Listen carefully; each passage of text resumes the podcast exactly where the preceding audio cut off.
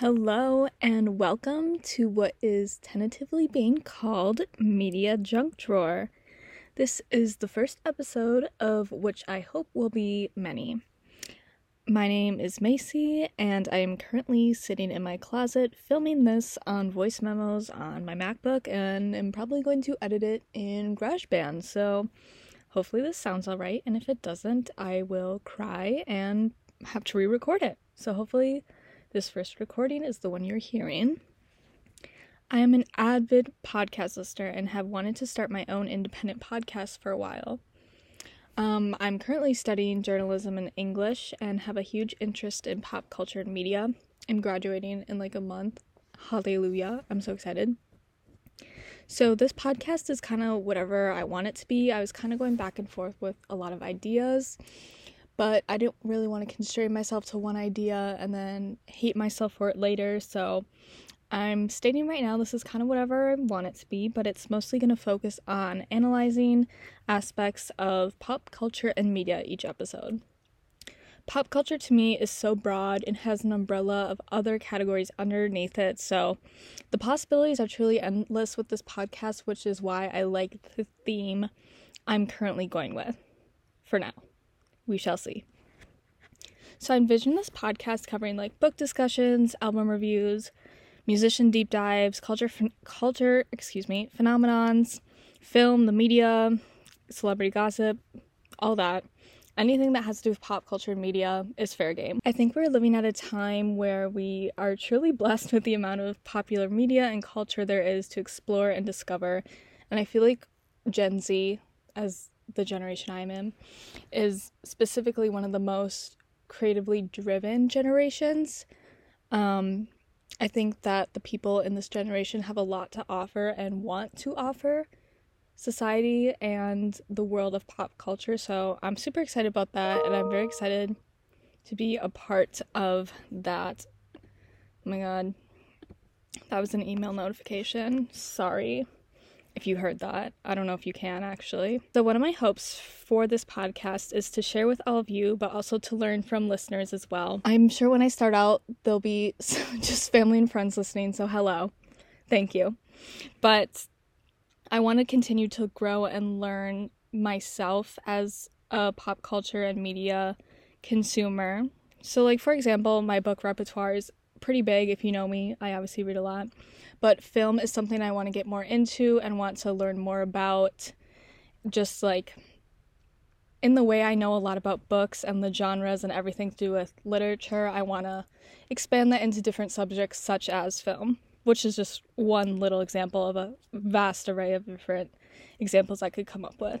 So I don't want to make this intro too long, but feel free to reach out to me on any of my social media accounts, which will be linked below, I think is the proper terminology, linked in the show notes. Or you can head to my website, macyberendsen.com. You should be able to find me on social media there as well. So I wanted to jump right into a topic today because why not? This is a topic that I love talking about, so hopefully this shall go smoothly. But recently The Hunger Games has had a huge resurgence on social media, specifically TikTok. I was reading some articles beforehand, and I think the hashtag The Hunger Games on TikTok has like 7 million videos, which is insane.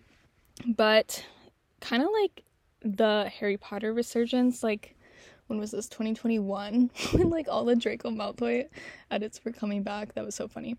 But now that's happening with The Hunger Games, and honestly I'm glad, because The Hunger Games is my favorite dystopian novel series from when I was younger.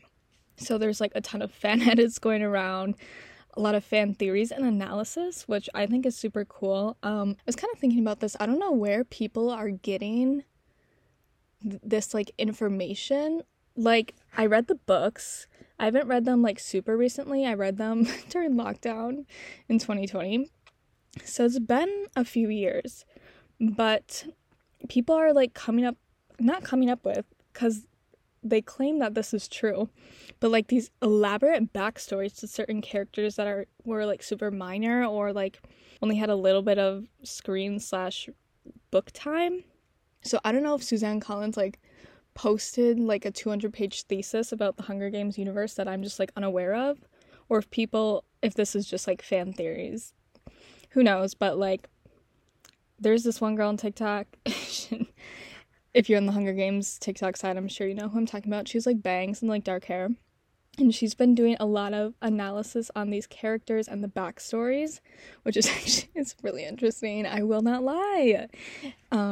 I would go look her up if you're interested. But I think part of the reason why this is people are getting re-excited is because the prequel is coming out in November, The Ballad of Songbirds and Snakes, I believe. I still have yet to read it. I need to do that. But it's the backstory behind President Snow. So I think that's super interesting. So because that's coming out, I think people are obviously excited. And also, this is definitely a marketing ploy, but Netflix released the Hunger Games series on Netflix only for the month of March, probably to get people re-hyped about the series as they start dropping, trailers and stuff like that for the new film. So I was kind of thinking, okay, why is the Hunger Games, so much more popular? Because there's, there were these other YA dystopians, obviously Divergent, which is pretty big, but I think the Hunger Games is bigger. I think people were more into the Hunger Games, and I stand by that. Maze Runner, Legend, all of those things. But I think the Hunger Games is most popular because I feel like it is the one that closely resembles our society. And hear me out before anything, because saying that the Hunger Games, the actual games, reflecting our society obviously is not true in the sense that it is in the novel. Suzanne Collins got the idea, one, from a Greek myth, and two, she was flipping back and forth between two TV channels. I forgot which ones. It was some game show and then news coverage on war. So she took the idea from real life society. She didn't dream about this or anything. So I think that's an interesting aspect. And obviously, if you've read the books and seen the movies, you know that there's a lot of jabs at American culture, at American government, society, how the systems are set up. If you look at the map of Panem, people do analysis on this too, but it resembles the United States. It's obviously supposed to be a post-apocalyptic kind of setting in the United States after some big war, some big fight, which honestly wouldn't be surprised if it happened. I just think it's super interesting.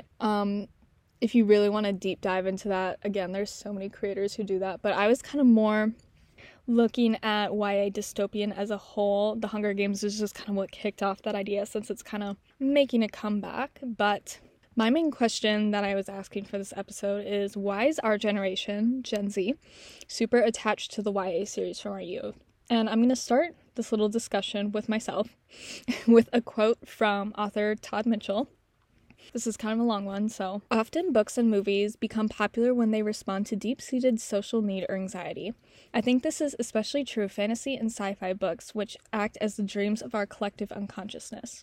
And right now we know on some deeply unconscious, or maybe even conscious, level that we're screwing things up.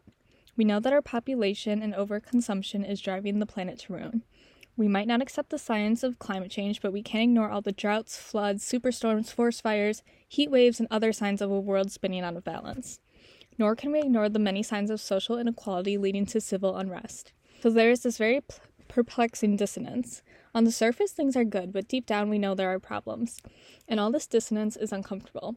It feels contradictory, so it sends us into denial. Either we deny that things are good, or we deny that there's an underlying problem with our society, and the contradiction goes away. That was the end of the quote. I honestly think that quote could probably sum up my whole entire question, but we're going to talk about it a little bit more. But Todd Mitchell he's still alive, sorry. He's the author of The Backwards series, which was kind of a YA dystopian series. Not as popular, obviously, as some of the other ones. But this is he wrote this little blog post on his website, and it's titled, What Dystopian and Post-Apocalyptic Books Say About Us. And all of the resources I used, I'll link below. So If you want, you can check them out. But that was from todvincialbooks.com and his little blog post. But that was just one section of a very well-written response to the question he poses. And I was reading some other little academic pieces. And I was reading about dystopia and the dystopian genre. And in this one, what is this called? The Cambridge Companion to Utopian Literature. It's big, but there is one section about the dystopian genre, so I was looking at that. And who wrote this? H.G. Wells. So basically he was talking about how dystopian arose was kind of like in response to world events surrounding World War I, like around that time period, as opposed to other fictional utopias. Dystopian fiction kind of like takes the negative aspects of society and puts that into a world to like reflect what's really wrong with society, as opposed to maybe utopian books, which are more like uplifting or have like different fantasy-ish elements that are more positive and enticing, rather than obviously like war, hunger, and yada yada yada. But I thought that was super interesting and honestly makes a lot of sense. And he writes that dystopia is often used interchangeably with anti-utopia or negative utopia.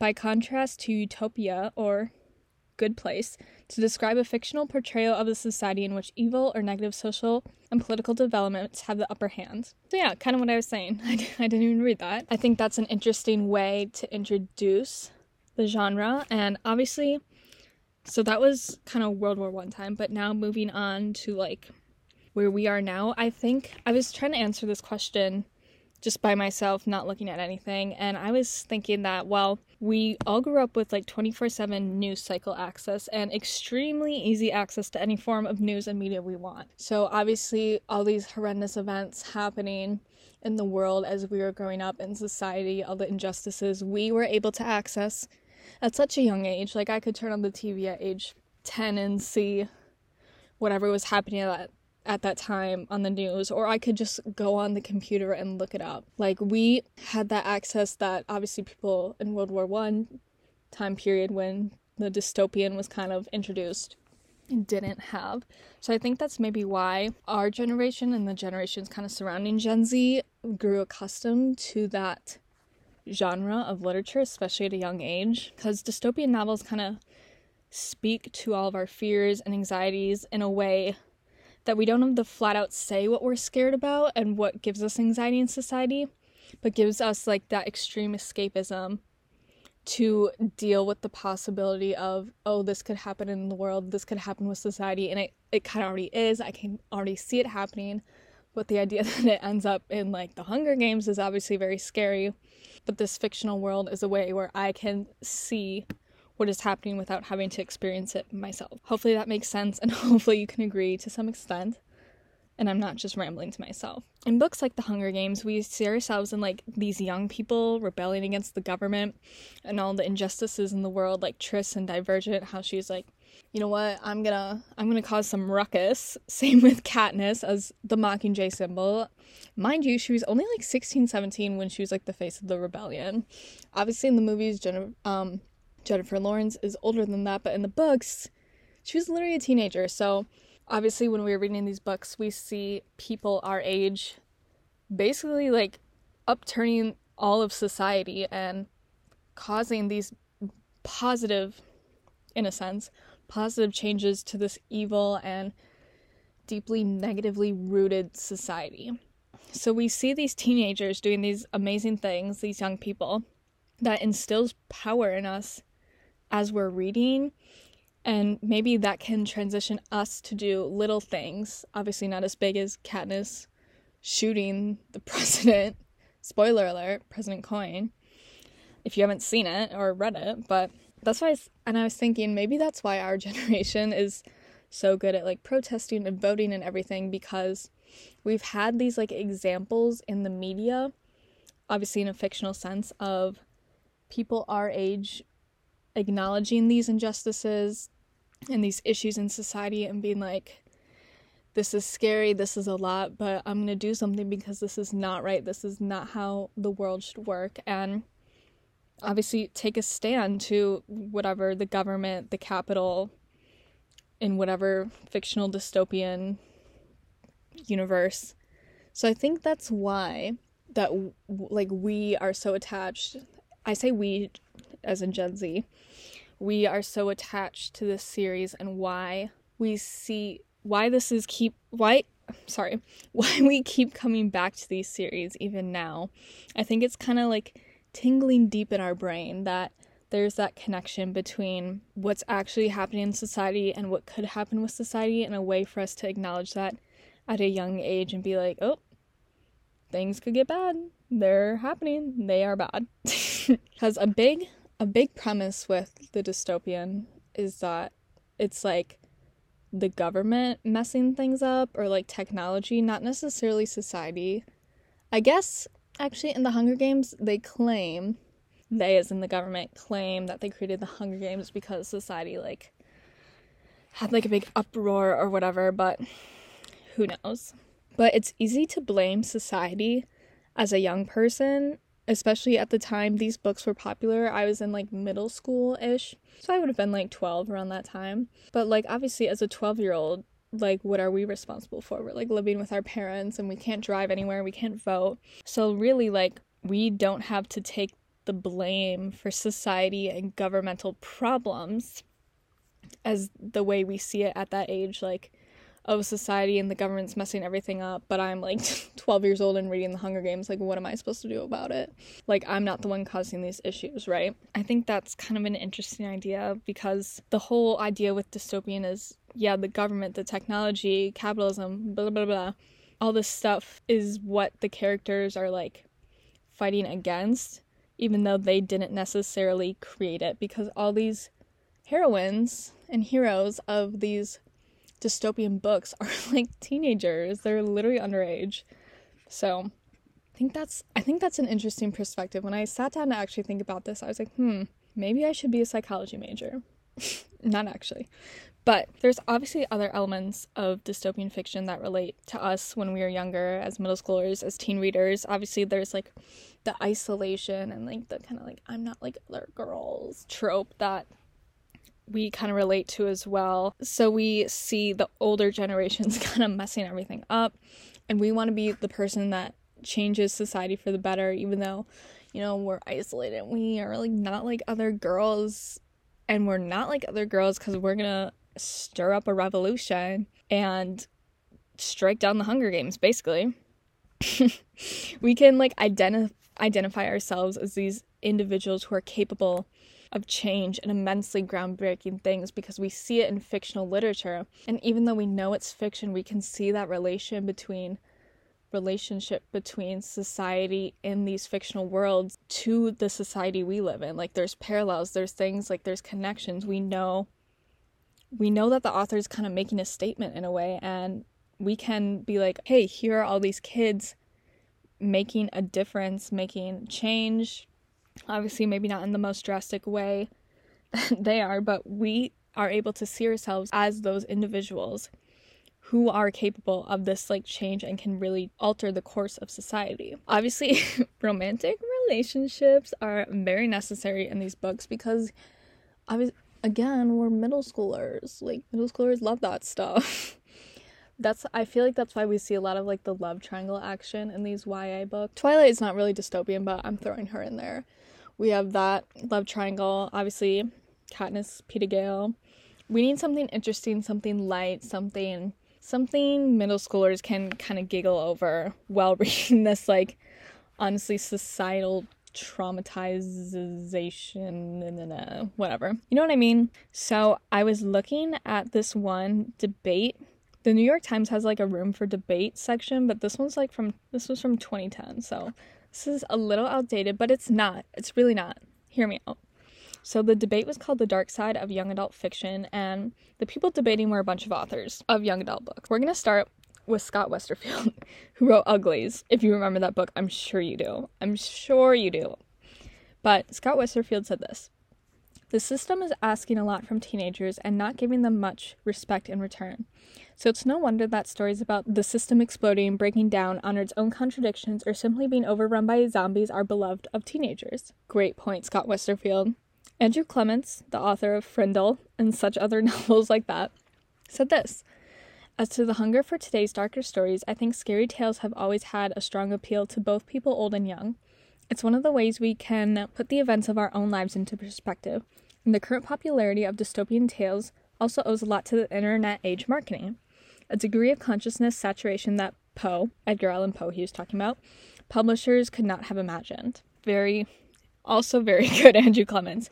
I like what he said about the internet age marketing, because I was talking about that earlier. The age of the readers reading these books when they were popular obviously had immense access to the internet and could obviously see these books marketed, but again, with like the 24/7 news cycle and all these other shebang things happening. My last quote is from Lisa Rowe Frostino?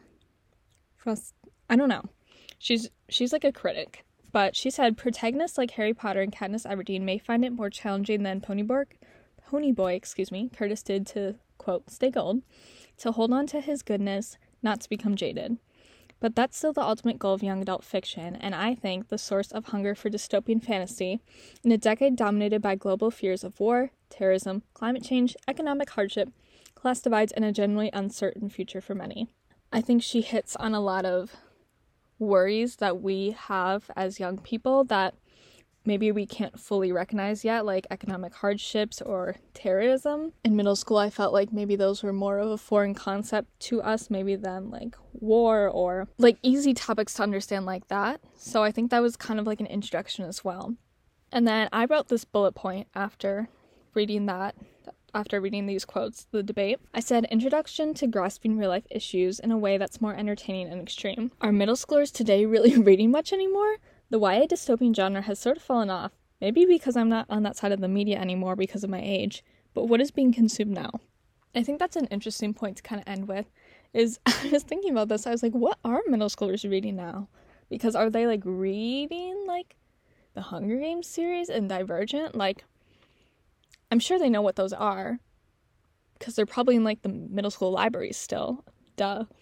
But also, and most of them are probably on social media like TikTok, so they probably see that. But also, like, I feel like middle schoolers maybe consume less in the way we did, because, again, I keep saying we as in Gen Z, but now I'm more focusing on, like, I'm 21. So when I was, like, 12 in this era, I had social media, but that wasn't really the biggest thing in my life. It was more so, again, I was consuming this, like, popular literature that everyone was talking about because it gave me something to talk about with people because everyone read it. And now I feel like that's more social media. So I could be wrong in saying this because I don't know any middle schoolers currently and couldn't ask them. But what are middle schoolers consuming? What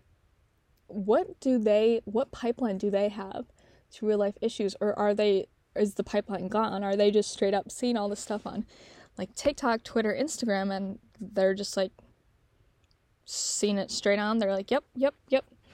No pipeline for them. That'd be so sad. I think I'm going to wrap it up here because I don't want the first episode to be too long. So thank you for joining me. If you stayed to the end, if you have any comments, questions, I don't know, anything, please hit me up.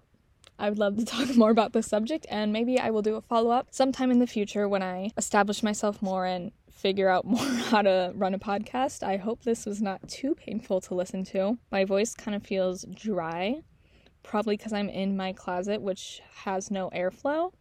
So I'm going to stop talking now because I'm kind of cringing at my own voice. So thank you.